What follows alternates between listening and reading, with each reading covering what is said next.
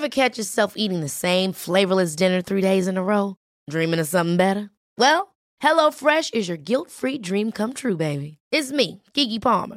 Let's wake up those taste buds with hot, juicy pecan-crusted chicken or garlic butter shrimp scampi. Mm. Hello Fresh.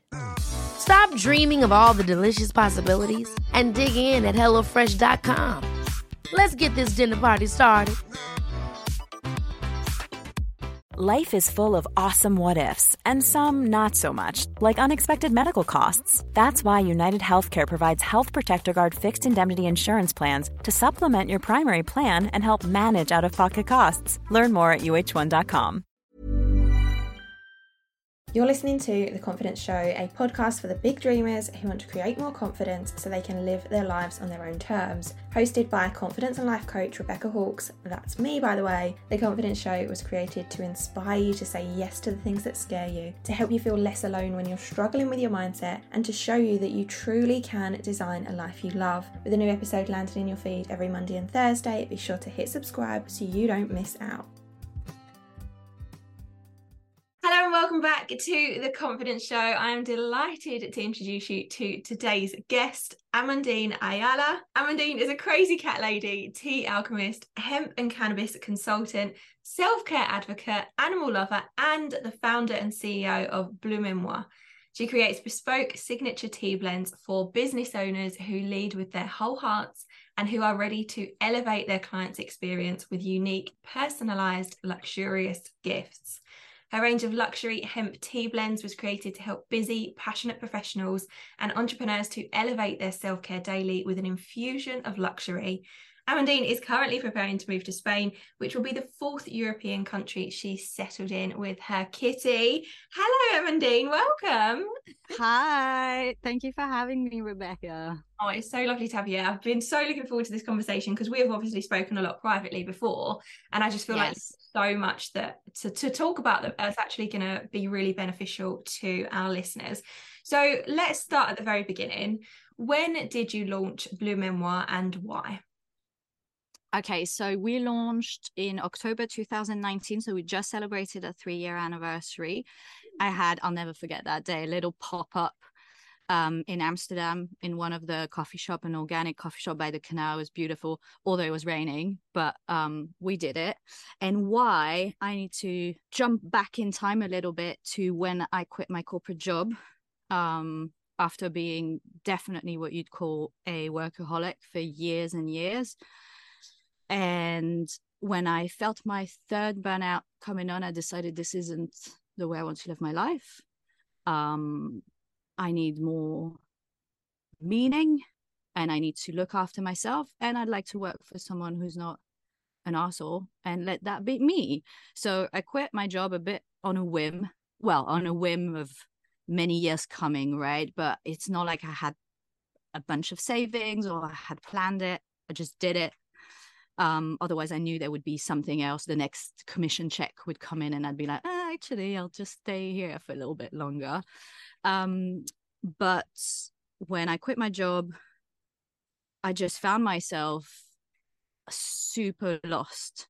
After working so hard for years to get external recognition, whether it was in the form of, pat on the back or, like I said, I worked in sales, so a big check at the end of the quarter. I always had something to get to, and I always had people watching me because it was important. And then I find myself at home on my own, supposed to start a business while nobody cares if I get out of bed in the morning, Nobody's there to be like, yeah, you can do this. And it's just me and my cat. So that was really hard for me. I fell into quite deep depression.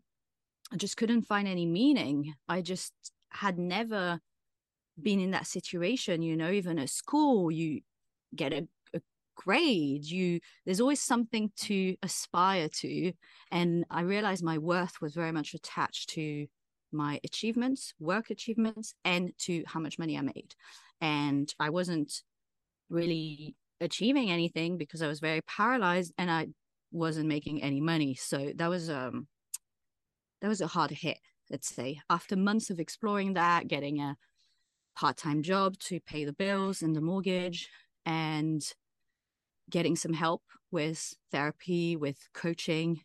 I remember going into coaching thinking I needed a business coach, and I realizing I really needed a life coach because my mindset was just trash.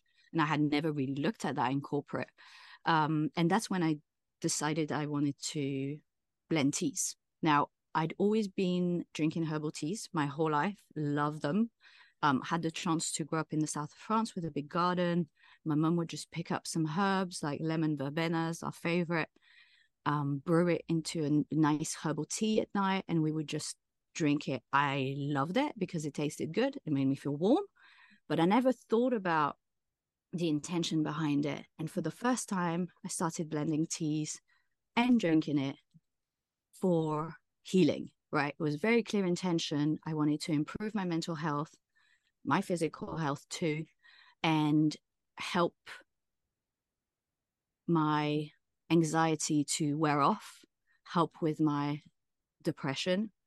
And I quickly realized that not only was an amazing creative activity for me, the pairing of the benefits of the herbs together with an intention, and that intention is ultimately to put yourself first, right? For an amount of time, let's say 20 minutes for your cup of tea, right? You decide this is about me. I'm going to enjoy this because I care about my healing, etc., my mental health.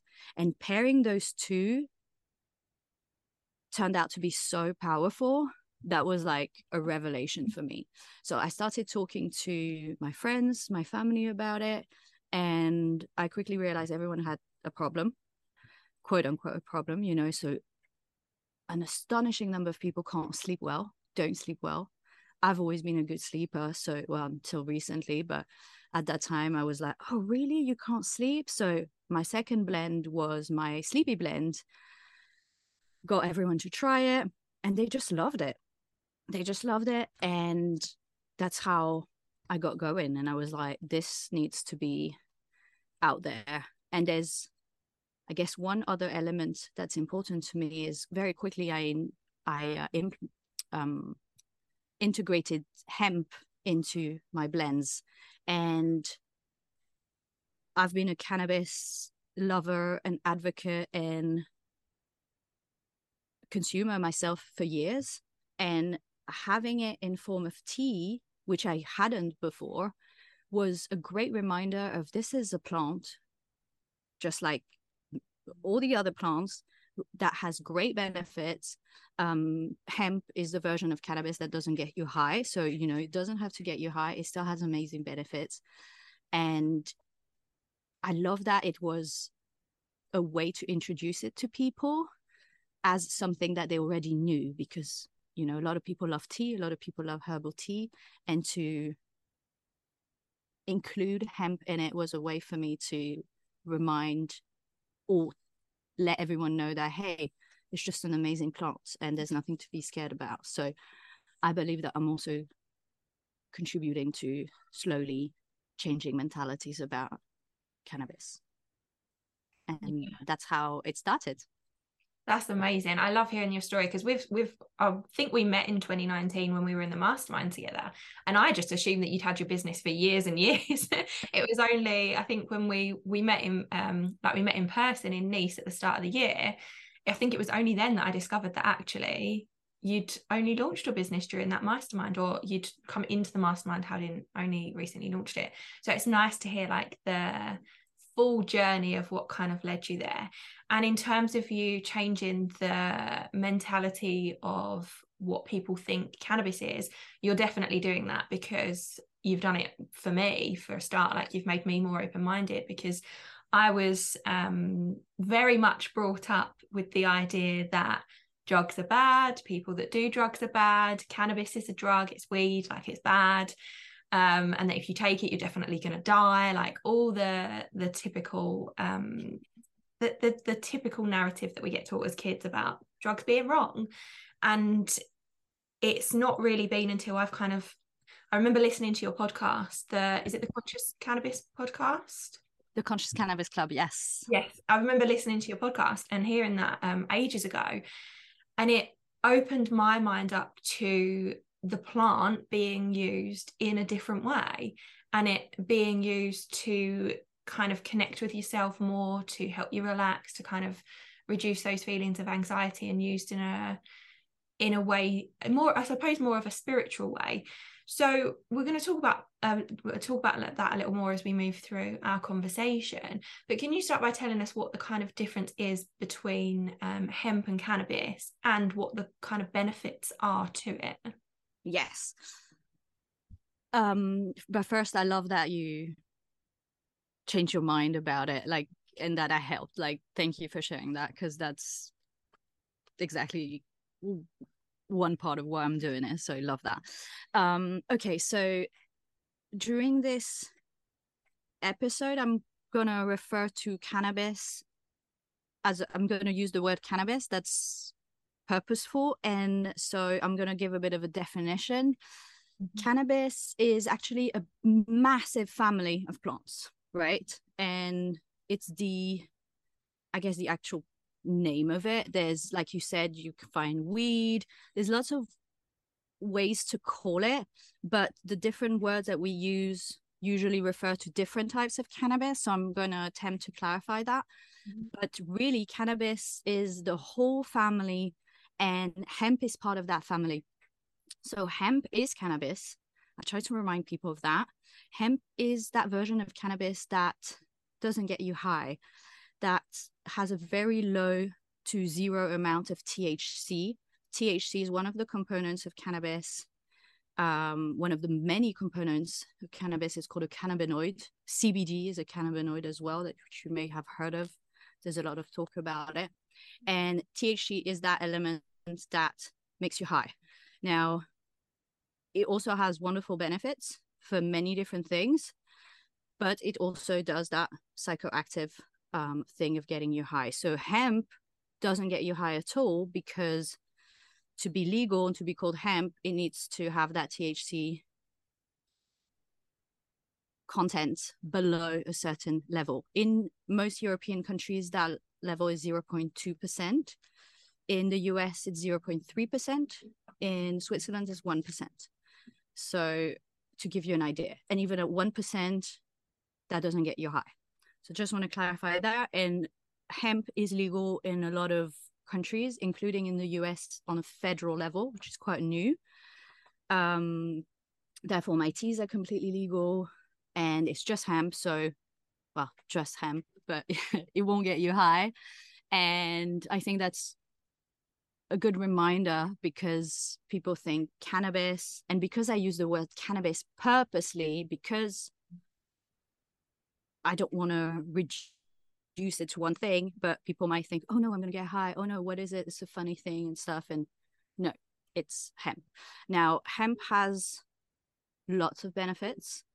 A good reminder is that everything is different for different people, right? So keep that in mind. But hemp is known for helping with anxiety, digestions, sleep, women's health, which I'll go into a bit more details after that if you'd like. But there's a wide range of benefits. And one of the reasons for that is that hemp contains CBD, that other cannabinoid that I mentioned.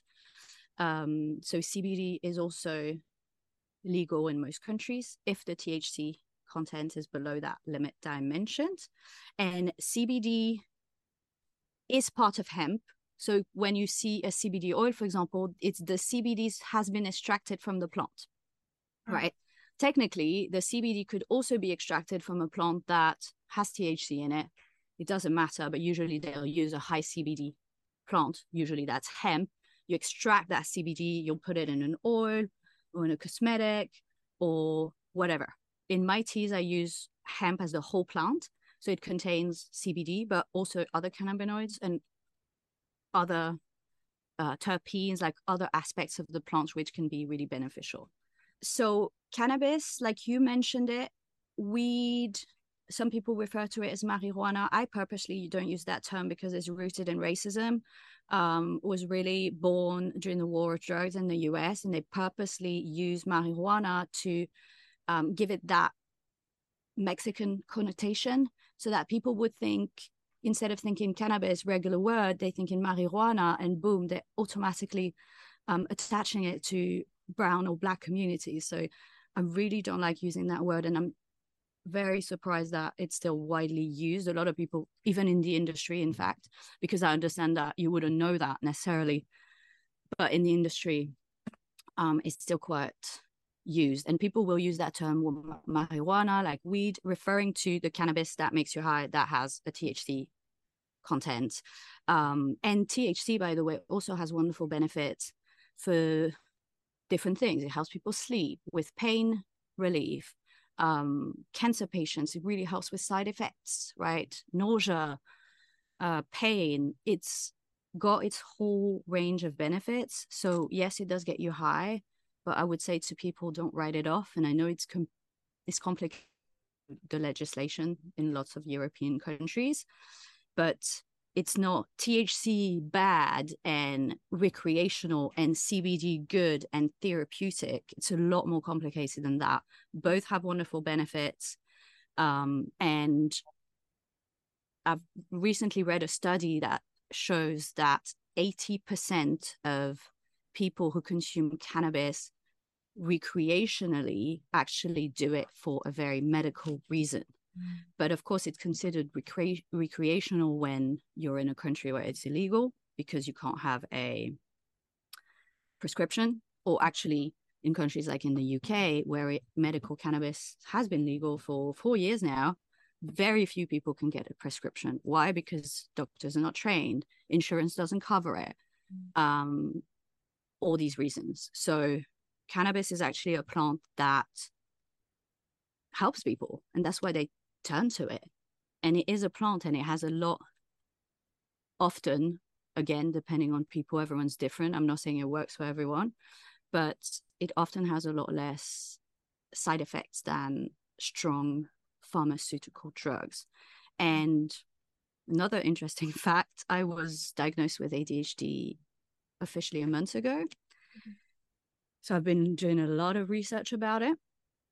And I found out that in a study that was conducted in the US, they found that over 50% of people who consume cannabis daily have ADHD.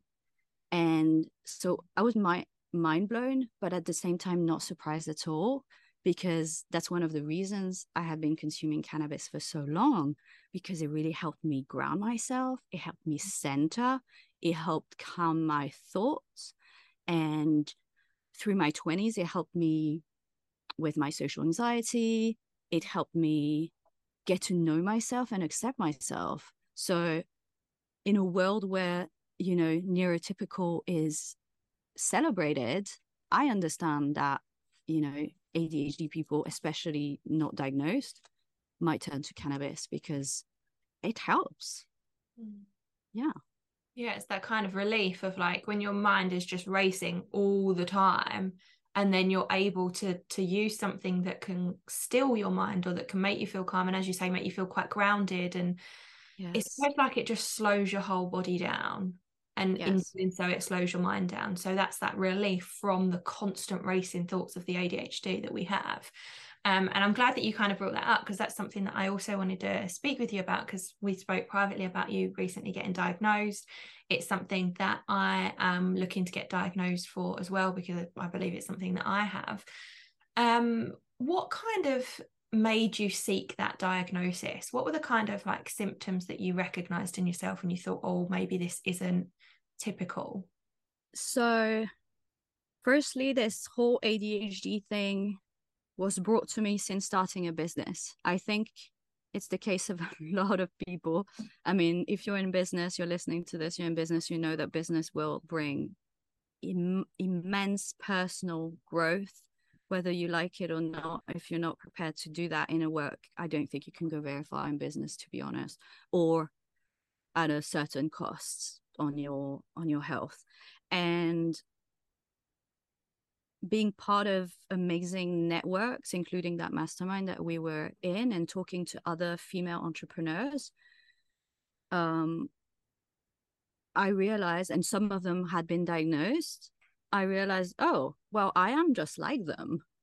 and maybe that's something to it. And then I started looking into it and realizing that there were a lot of things that came really hard to me throughout my life,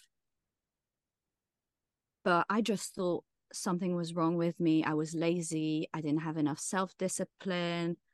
You know, I was the problem for sure in my mind, and, you know, everybody else is doing it just fine. So I don't know, things kind of starting to click. And I mentioned earlier my depressive episode after I quit my job, but it's been something very recurrent in my life, really ups and downs and really very low points of depression. And this summer,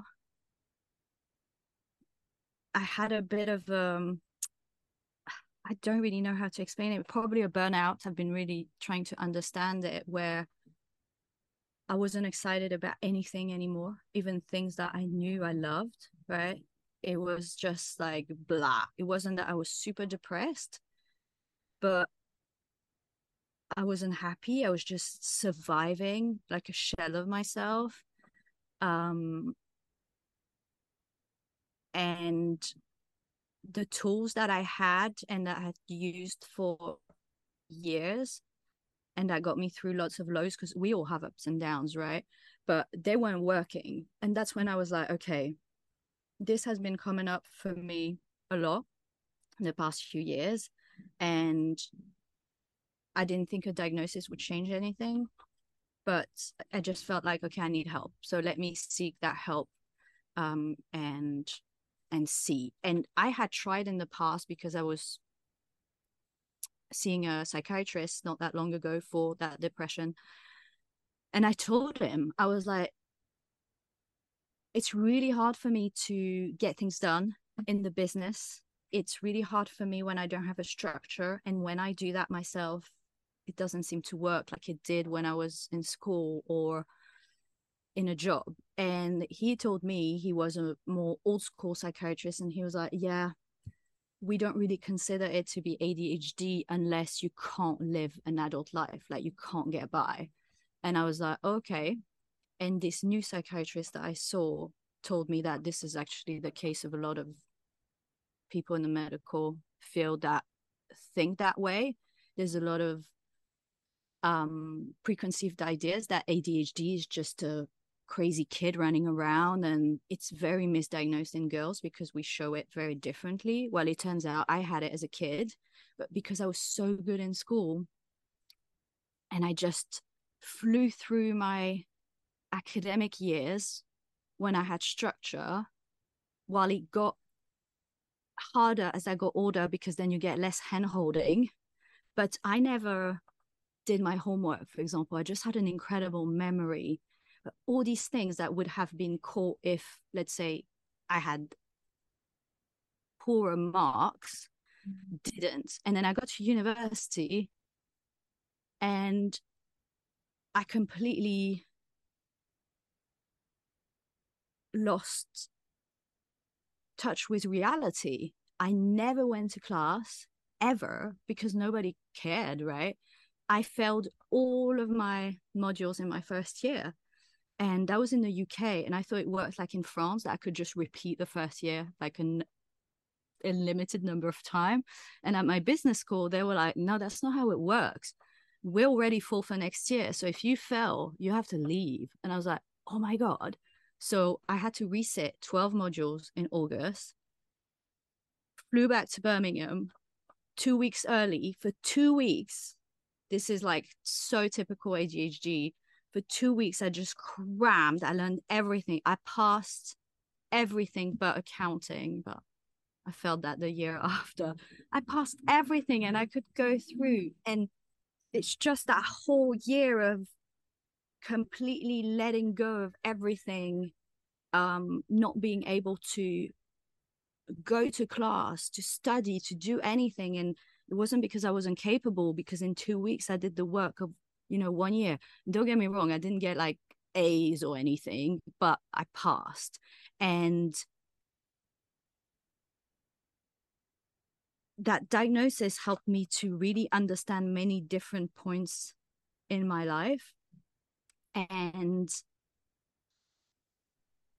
while I got really mixed feelings when I first got it, it was like, oh, my brain does work differently. Like, in your face, everyone who hasn't been believing me. It was also like, oh, look, that's another thing that's wrong with you. And then looking around me and seeing amazing women in business that have ADHD who are millionaires and being like, well, that can't be your excuse because look at them, right? Mm-hmm. So it's been a month now that I got this diagnosis. And to be honest, I think that it has liberated me in a way, because now things pop up and I'm like, oh, look at that. And ADHD often goes hand in hand with other, mental conditions. So, and a lot of things overlap and stuff. So it's not as simple as to say, oh yeah, that's my, although I'm doing that a little bit, but it's interesting to know that it's due to that. And while the world is very neurotypical, and that's how we see normal as an entrepreneur, I think 40% of entrepreneurs are neurodivergent, whether it's ADHD or something else. And I'm not surprised at all, because as you probably know, it's hard for us to work under someone, right? Authority's always been a thing for me my whole life. So it's not unusual for us to go and start our own businesses. But then that's when it gets tough, because we don't have that structure. We don't have that carrot and that stick to keep us going. And we need to find ways to make that work for ourselves.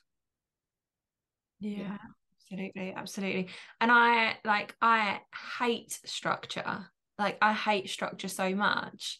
Yeah, I know how much I benefit from it if I can stick to it.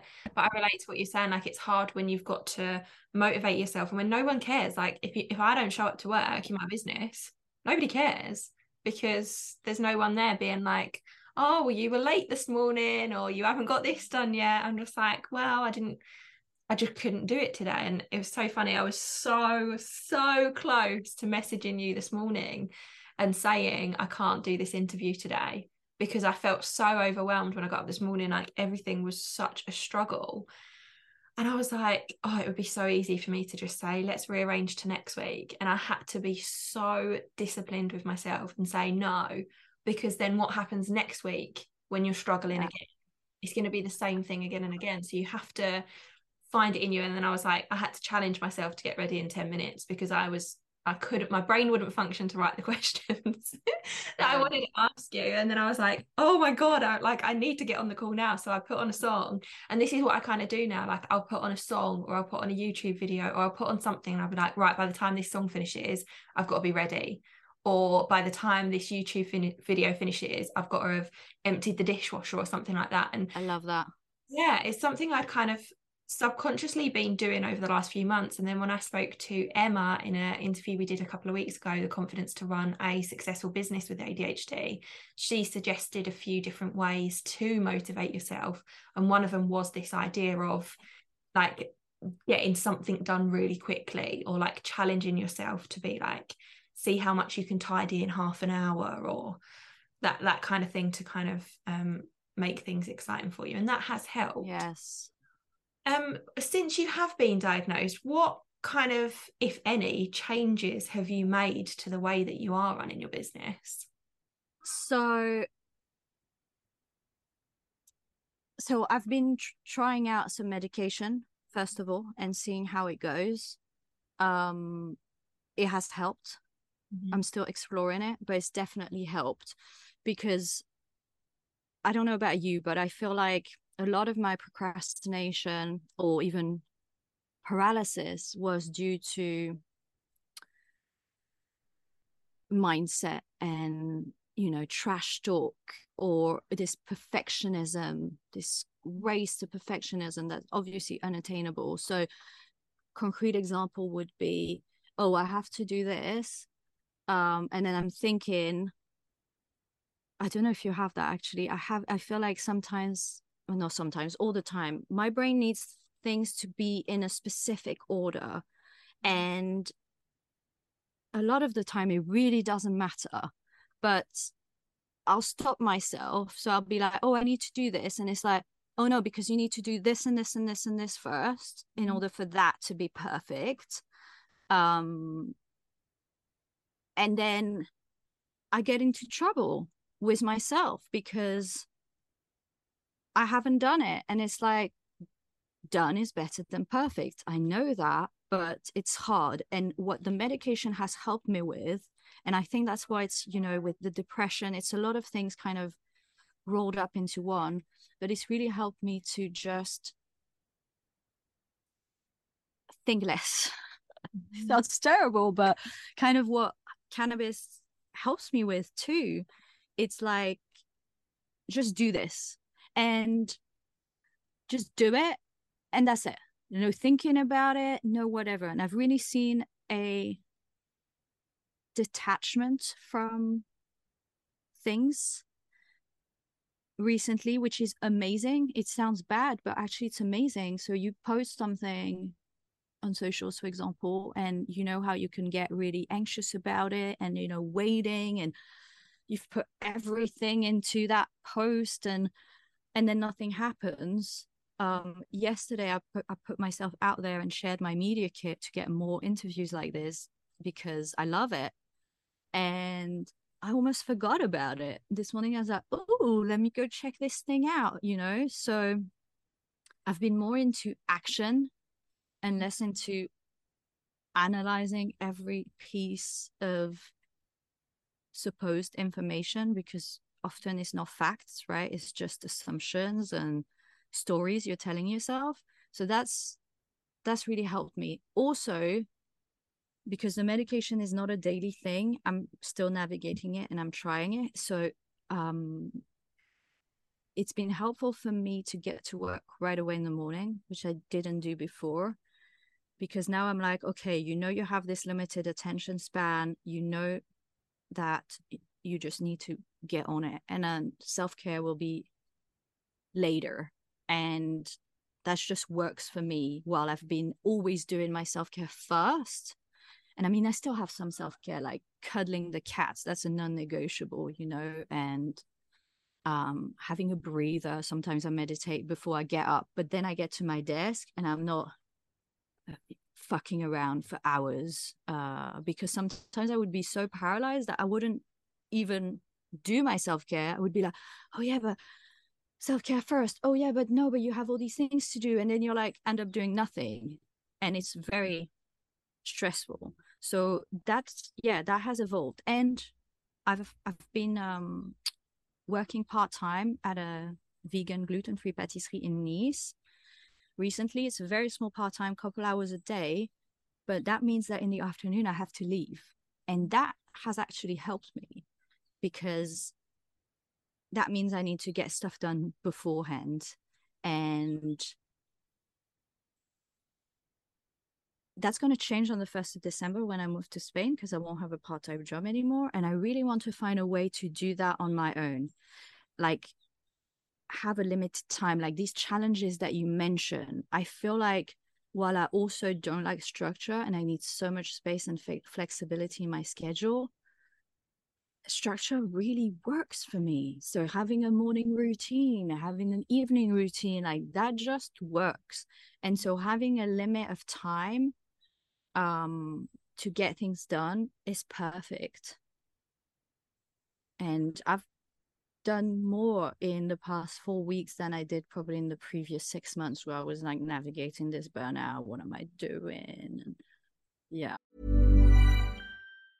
If you thought the only way to get a more defined jawline with natural-looking results was through surgery, think again. Juvederm Volux XC is a non-surgical injectable gel filler that improves moderate to severe loss of jawline definition and can help you achieve natural-looking results with little downtime. Even better, this improved definition lasts up to 1 year with optimal treatment. No maintenance required. Improve jawline definition for a smooth, sculpted look with Juvederm Volux XC. For important safety information and to find a licensed specialist, visit Juvederm.com. That's Juvederm.com. Not for people with severe allergic reactions, allergies to lidocaine, or the proteins used in Juvederm. Common side effects include injection site redness, swelling, pain, tenderness, firmness, lumps, bumps, bruising, discoloration, or itching. There's a risk of unintentional injection into a blood vessel, which can cause vision abnormalities, blindness, stroke, temporary scabs, or scarring. Talk to a licensed specialist to find out if it's right for you. Hi, I'm Daniel, founder of Pretty Litter. Did you know cats tend to hide symptoms of sickness and pain? I learned this the hard way after losing my cat, Jinji. So I created Pretty Litter,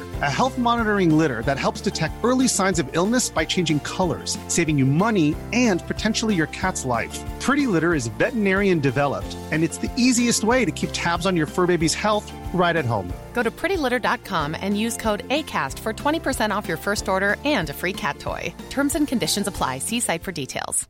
Everyone knows therapy is great for solving problems, but getting therapy has its own problems too, like finding the right therapist, fitting into their schedule, and of course, the cost. Well, BetterHelp can solve those problems. It's totally online and built around your schedule. It's surprisingly affordable too. Connect with a credentialed therapist by phone, video, or online chat, all from the comfort of your home. Visit BetterHelp.com to learn more and save 10% on your first month. That's BetterHelp, H-E-L-P. Hey, it's Ryan Reynolds, and I'm here with Keith, co-star of my upcoming film, If, only in theaters May 17th. Do you want to tell people the big news? All right, I'll do it. Sign up now and you'll get unlimited for $15 a month and 6 months of Paramount Plus Essential Plan on us. MintMobile.com/switch. Upfront payment of $45 equivalent to $15 per month. Unlimited over 40 gigabytes per month. Face lower speeds. Videos at 480p. Active Mint customers by 531.24 get 6 months of Paramount Plus Essential Plan. Auto renews after 6 months. Offer ends May 31st, 2024. Separate Paramount Plus registration required. Terms and conditions apply if rated PG. And that's the thing, like, we have the ability to get stuff done really quickly. Like, when we're passionate about something and when we're enjoying something, we hyper focus, so we get things done really, really fast. And that's something that I've had to try and navigate, because I would do, say, like a month's worth of work in 1 week, but then I would have 3 weeks where things kind of felt like a bit more of a struggle, and it felt like a lot of effort and I wasn't achieving things. But instead of celebrating the fact that I'd done a month's worth of work in a week, I'd beat myself up because the other 3 weeks I couldn't do, like, I couldn't replicate that. And I think that's kind of, we have to learn to not beat ourselves up when the ADHD is kind of impacting us. And I suppose that's where having the diagnosis comes in, because there is that moment of, like, I really relate to what you were saying earlier, where you've got that moment of, like, okay, well, it is my brain. It's something that I have a neurodivergent, I don't know how you explain it really, I'm not quite sure on the terminology yet, but I'm neurodivergent as opposed to neurotypical. Great, I have a reason for why I can't function in a typical way. But then also that kind of comparing it to the big successful names who are millionaires and who are achieving so much, who also have it. So it's like, how can I... yeah, like, how do I get that? How do I feel good about myself and not compare myself to those other people? Yeah. And also be self-disciplined enough to actually take the action, even though it's really hard for us to take the action. Yeah. I think that the beauty of being in business is that we can really set up the whole thing to work for us, but that is so much easier said than done. What came up for me when you said you did your whole month of work in 1 week, I mean, nothing stops you, this is just, you know, an example, but ultimately nothing stops you from working one week in a month, right? I was sharing offline just before this call that I've been working with a holistic coach to help with my endometriosis and my pain. So I've been really looking at my cycle more, and there's a time where we have lots of energy, there's a time where we're way more social and we're more outward. Actually this week, that's what that phase is for me. She calls it peacemaker. It's like you love having conversations and stuff, because that's not always the case. And then there's a phase where you eat a lot and you can't be bothered to hear what anyone has to say about anything. That's next for me. And then you have that time where you need rest, etc. And so I think that embracing that cycle also has helped with managing these symptoms, because it's like, you know, that analogy of the river and like swimming against the current. I feel like if we really embrace those cycles, then it's more like flowing with the river. And so, because everything that's like brain related, we need enough sleep, we need to feed ourselves the right nutrients, like it's a whole thing. So we can set our business up in the way that works for us, and I think that is very personal to everyone, and there's different factors and stuff, and I don't have the answers yet, but I do think that accepting it helps. But I know it's really hard. Like, again, these lows in business, sometimes I'm like, what is wrong with me? Why can't I just do what everyone else is doing? But we also need to remember that what we see online is not like the whole truth. And I've really stepped away from social media recently, actually, both personally and in business. And that helps, because what do we compare to? People we see online, right? And I don't want that. Someone said recently, and I can't remember who, a great businesswoman, she said, don't compare your chapter 1 or your chapter 3 to someone else's chapter 52, right? And these millionaires we're talking about as well who have ADHD, yeah, this is their chapter 62. They've probably had these exact same conversations we're having, right, with their business friends, and then found a way to make it work, and also built a team that supported that. This is key for me. This is my next priority, because I already knew before the diagnosis I'm not meant to be doing everything. I just don't like it. I just want to tell people what to do, but then I want them to just do it. So it's a whole thing. But with the ADHD, I just know I can't be left with all this responsibility. That's just not okay. And that stresses you out. It's this overwhelm that you talked about. And interestingly enough, this morning, I had a feeling that maybe you were going to cancel for some reason. And I kept checking my phone. I was like, oh, nothing's happening, all good. And also because I get that. There's days you just like, I don't want to do anything, talk to anyone. I don't want to get out of my pajamas. Yeah, I get it. But the fact that this interview was scheduled probably helped you to show up, right? Yeah. When it's a thing, if you tell yourself, oh, today I'm going to do this. I need to update my welcome sequences, right? On my email marketing. I've had this on my to-do list for months. And I'm like, I can put in my calendar, whatever, but I'm not meeting anyone, so I'm not doing it. And so these meetings are great because usually you show up, unless, of course, there's something, and then that happens to everyone, and that's totally fine. But, you know, these kind of things are like maybe signing up to a co-working, or I'm exploring that. When I get to Spain, I will start with one day co-working a week and then see. Because same, if you have to show up somewhere, you do it. Yeah. Normally, yeah, I like that. And I co-working something that I've wanted to do for ages as well, and I don't know why I haven't. Like I've just like, oh yeah, that's something that I really want to do. But I think if I had that commitment, it would be so much better. I mean, I'll go and work in like a cafe once a week or a couple of times a week, which does help, because when I'm there, I have to focus on what I'm doing. I'm like, okay, I'm here for 3 hours. That's all I've got in terms of the car park. Before the car park runs out, I've got 3 hours. I'm going to sit here and get as much done as I can. And it's so beneficial. So I think definitely doing something like that in Spain would be great. And I think if you go out to co-working spaces, it's such a great place to meet people as well, isn't it? Yes, that's a big part of it, right? Networking. And that's, I think, for people with ADHD and otherwise, as an entrepreneur, your support network is so important. Like, honestly, yeah, I wouldn't still be in business without, you know, knowing people like you, other people in business, because it's so important to be reminded that we're not alone and we all have this. We all have this stuff. And again, because the percentage of ADHD or neurospicy people in entrepreneurship is so high, I feel like all the women around me, we're all the same. So I'm like, and now it's so funny, I was just on a call earlier and she's not officially diagnosed or anything, but she was like talking to me and she, you know, I think there's this energy, right? And I really see myself in her. And I was like, yeah, I think she I have no idea, right? I'm no doctor or whatever, but now I'm like, yeah. And I want to get to that point where I'm like, it's my superpower, because we're super creative.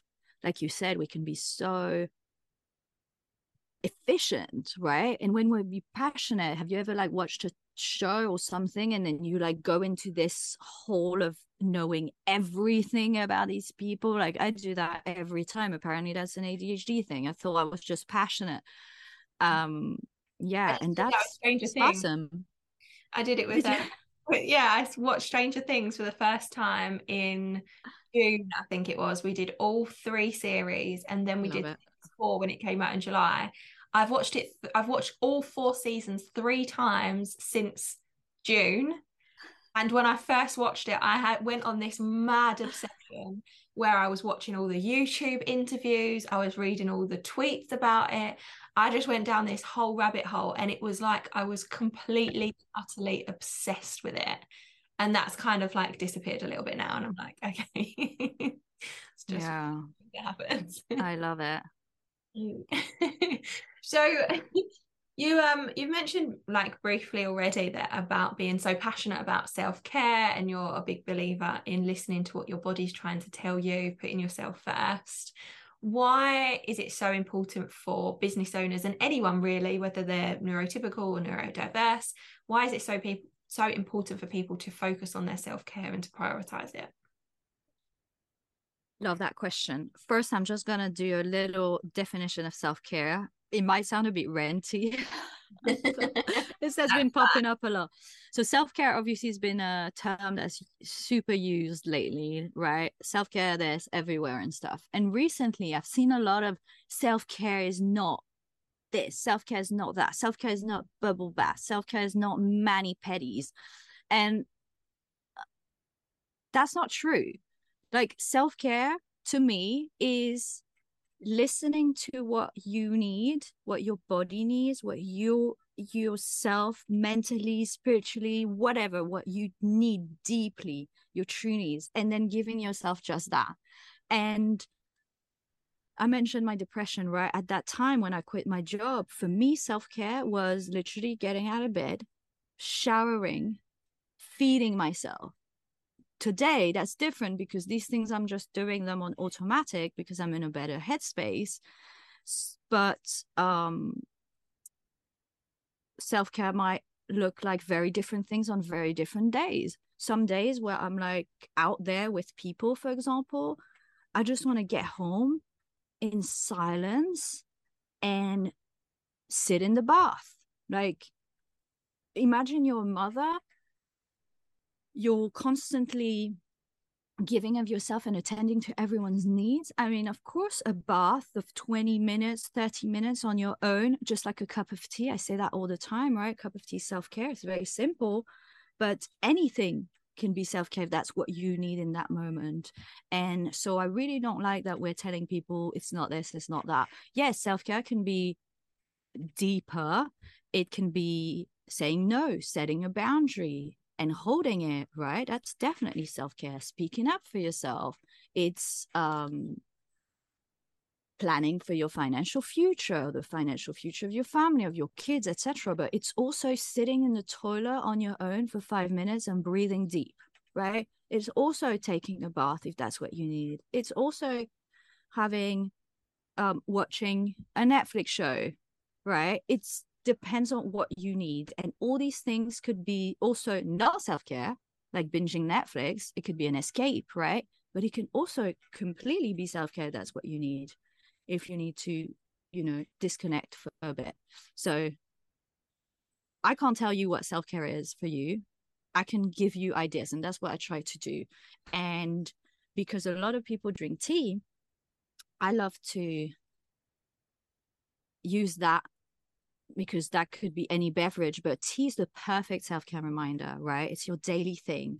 And you can equally make a cup of tea, thinking about your to-do list, putting it on your desk and getting into work and just sipping it mindlessly, as you can take a step back, close your computer, put your phone away, put the kettle on, pick your herbs, listen to what your body needs that day, pick your blends, make the whole thing a beautiful ritual, pour your water, and then, you know, hold your cup, feel the warmth, smell in the vapor, and then finally, you know, take that sip and feel nurtured and calm and, you know, whatever you need that day. And so we can go from a really, you know, mindless daily activity we all do. And I still do that, right? It's not, I can't make, well, I could, yes, but I still don't make every cup of tea a beautiful ceremony. But I try to do that at least once a day, because again, it's the perfect reminder of, hey, have you stopped for 20 minutes today? Have you had some me time? Can you put yourself first for just 20, 30 minutes? This is just the perfect reminder. So I love to use that. And then for other people, it's going to be something else, maybe making themselves a lovely juice. I just can't tell you what it is.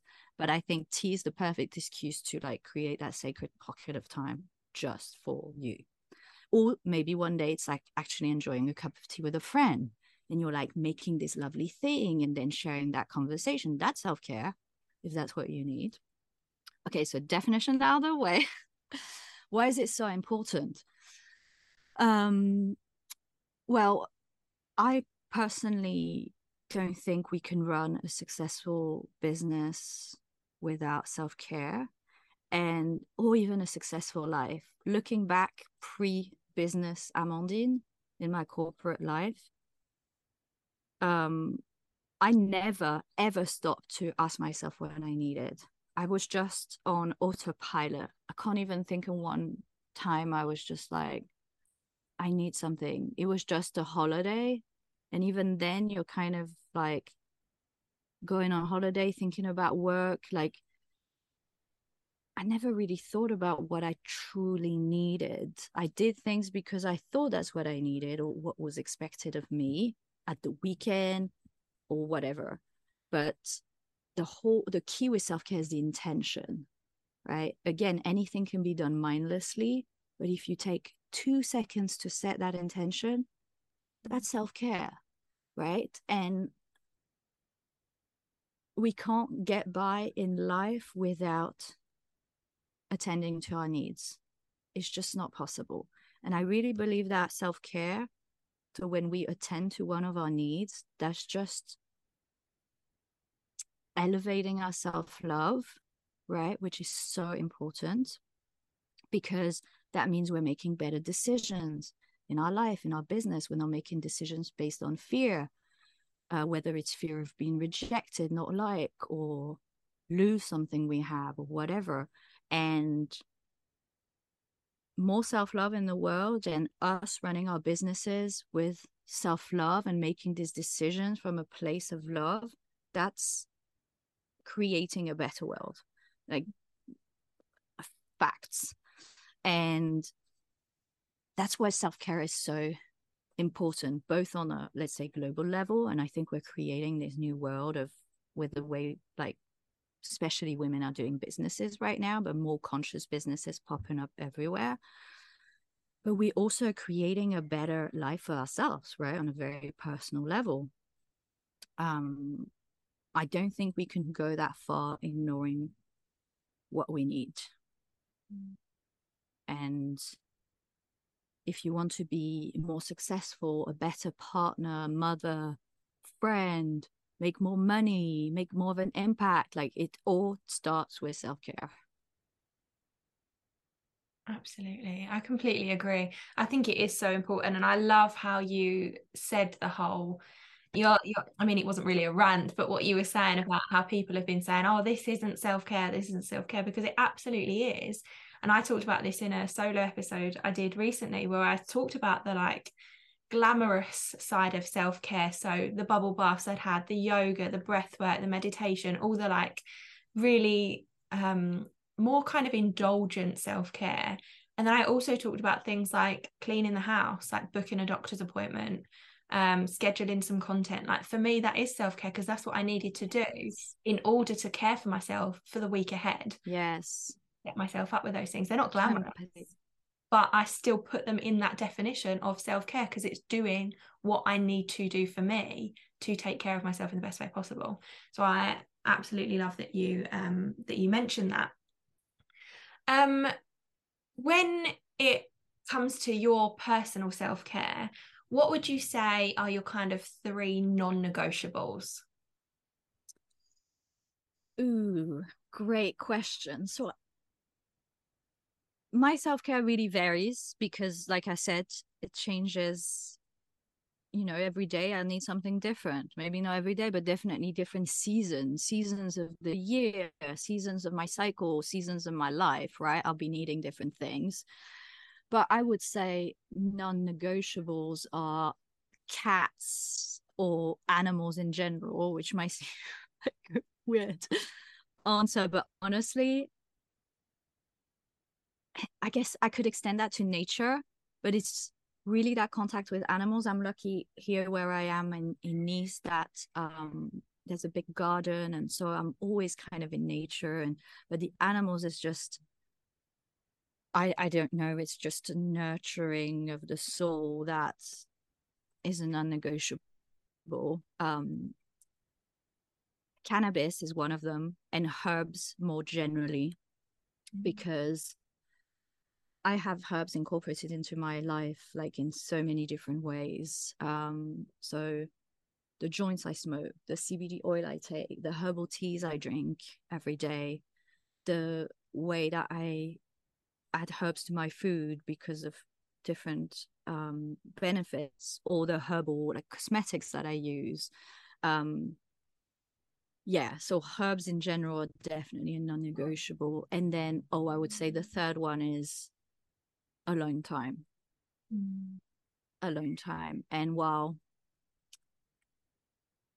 it's interesting because I'm thinking, but that's not really your self-care, that's just a must, but it's a non-negotiable self-care thing because I need so much alone time as an introvert. I need to recharge, and when I packed my schedule too much and I'm going from thing to thing, it's just too overwhelming. So I really need time alone with my thoughts, and then I use that time alone with a bunch of things, right? Love yoga, meditation, breath work, a lot of things that you mentioned, but I can't do that if I don't have that time alone, right? That's where I start. So these are my three negotiables. Yeah, I love that. And going back to your teas that you make, where do you want to explain a little bit about each of your kind of signature blends? And if somebody was looking to try one of your teas so that they could have that, have it as a self-care ritual, where would be the best place for them to start? Sure.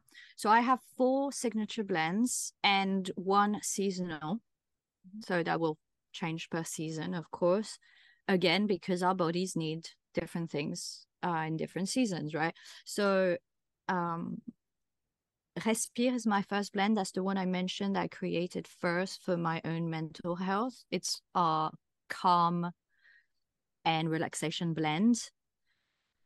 Then I have Nuit, which I also mentioned, the sleepy blend, the one that helps people sleep. I was just recording a podcast last week, actually, and she had tried Nuit at a friend's place, and she said I was, you know, stressed out and all sorts, and I had the best night ever, and I was like, yes, you know, it's a great reminder. So Nuit is awesome. Fam is my third blend, and it's really the women's blend, but not only, it's great for hormonal balance, digestion, and self-love.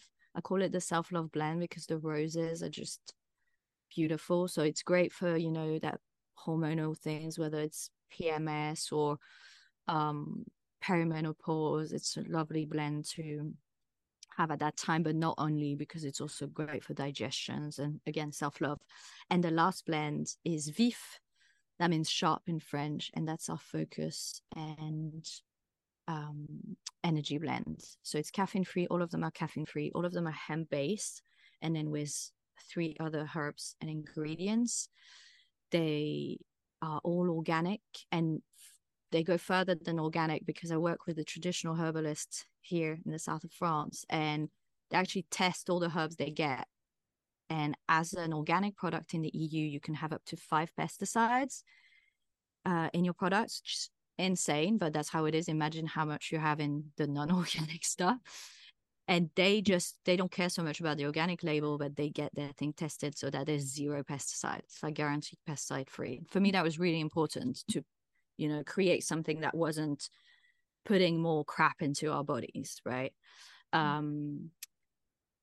So everything is handcrafted, hand blended. I've created all the recipes, always really high quality herbs. Hemp, the hemp comes from small organic producers in Germany. And yeah, and if someone doesn't know which they need the most, head to my website. There's a little banner at the top with a quiz. Take the quiz. It's going to tell you exactly what you need right now. When it comes to self-care, there's lots of self-care tips, and then the corresponding blend that you need. So that's a great place to start. That's amazing. And I can't remember which one I've tried. I think it might be the Vif, my accent's going to say it terribly. Vif, yeah, I think it might be that. Yeah, I think I might have tried that one. And you did a signature blend when we had our mastermind day, and I've got like a tiny little bit left, and I don't want to use the last bit because I don't want it to be over. But I love, as you say, like having it as a real ritual. Like I always save the special blends more for when I'm going to like sit down.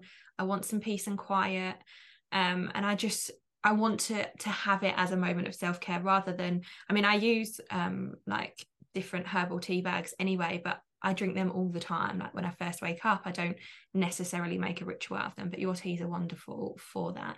So thank you so much. Awesome. Yeah, it's been so lovely to have you here, and it's been so lovely to chat to you about so many different things. Is there anything else you want to say before you go that we haven't talked about? Well, I'd love to just ask a question, right, to anyone who's listening. When you turn off this episode, can you take a moment just for you and just sit there, take 3 deep breaths and ask yourself, what's the most loving thing I can do for myself today?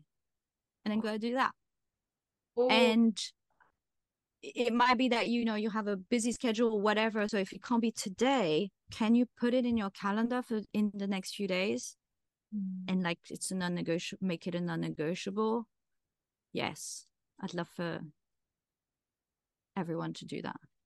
Yeah, I love that so much. And really making that commitment to yourself. And I think that's how I kind of started to prioritize my self-care, was by putting it in my diary and making that commitment to myself to be like, no, this is coming first. This is coming first. Yes. Like for so long, especially when I started my business was first above everything else. It was my business, then it was like creating content, then it was my boyfriend at the time, then it was literally everyone else, and then I was right at the bottom. And it took a long time before I could be like, it's safe for me to come before my business and the work that I'm going to do. Yes. And I feel this exact same way. I had the same thing, my business, my life, etc. And interestingly enough, very recently, after having this kind of 6 months in limbo, when I asked myself, what's the most loving thing I can do for myself today? It was do some work in your business, because it had been so long. And so I had lost that connection, and that made me feel really good. Getting this one thing done, I was like, yes. And then slowly, you know, you're building your confidence back up. And so sometimes your self-care is working. That's what it's been like for me lately. But it's all about that balance, right? And so I'm really working on not forgetting about all the other self-care, like the yoga and the thing, but adding that element of work back into my life that has been making me feel great. And because I think we can also be, we can also burn out, not necessarily because we're doing a lot of stuff, but because we feel like we're not living up to our expectations, right? And that's all this weight of the expectation that will get you to burn out, I think. And so, yeah, just wanted to add that. For me, self-care right now is working.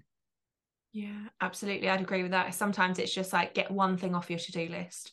Yes. Because tomorrow you've got one thing less to worry about. I mean, I've started writing to-do list ages ago because I would always write them and then look at them and be like, oh my God, this is too overwhelming, and not do anything. So now I just don't worry. Same. Yeah. But I, you know, especially these things that you have in your mind, you know, you have to do. And it's like this niggle constantly, and it's eating at you little by little. Crossing it off your list, that's self-care. Yes. You know, or letting it go. Sometimes there's things you don't have to do and letting it go, but if you know you have to do it, just do it. And I'm laughing because 4 weeks ago, if you had said just do it, I'd be like, oh my God, I couldn't just do it. It's so hard. It's so hard. And that's why self-care sometimes is really fucking hard.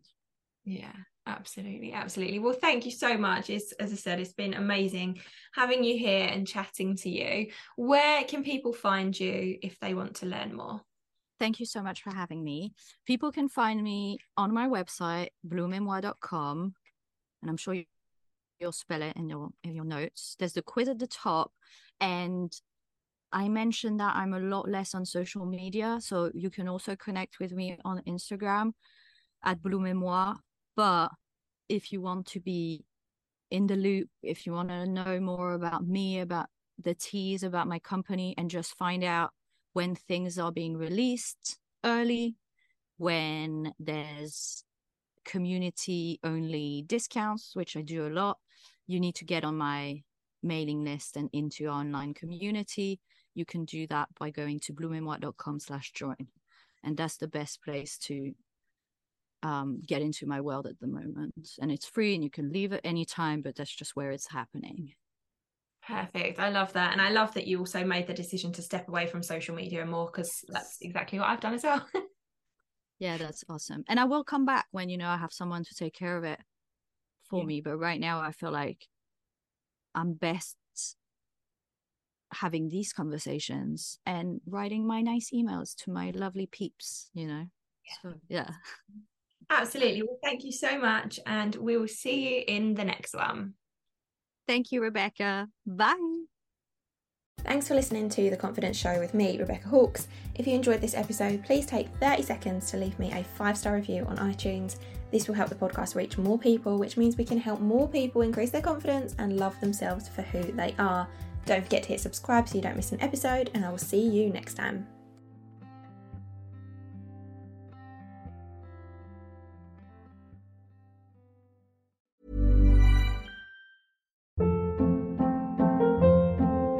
Hold up. What was that? Boring. No flavor. That was as bad as those leftovers you ate all week. Keke Palmer here. And it's time to say hello to something fresh and guilt-free. HelloFresh. Jazz up dinner with pecan-crusted chicken or garlic butter shrimp scampi. Now that's music to my mouth. HelloFresh. Let's get this dinner party started. Discover all the delicious possibilities at HelloFresh.com.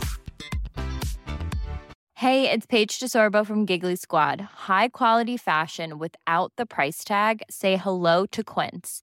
I'm snagging high-end essentials like cozy cashmere sweaters, sleek leather jackets, fine jewelry, and so much more. With Quince being 50 to 80% less than similar brands. And they partner with factories that prioritize safe, ethical, and responsible manufacturing. I love that. Luxury quality within reach. Go to quince.com/style to get free shipping and 365-day returns on your next order. Quince.com/style. Mom deserves the best, and there's no better place to shop for Mother's Day than Whole Foods Market. They're your destination for unbeatable savings, from premium gifts to show-stopping flowers and irresistible desserts. Start by saving 33% with Prime on all body care and candles. Then get a 15-stem bunch of tulips for just $9.99 each with Prime. Round out Mom's menu with festive rosé, irresistible berry chantilly cake, and more special treats. Come celebrate Mother's Day at Whole Foods Market.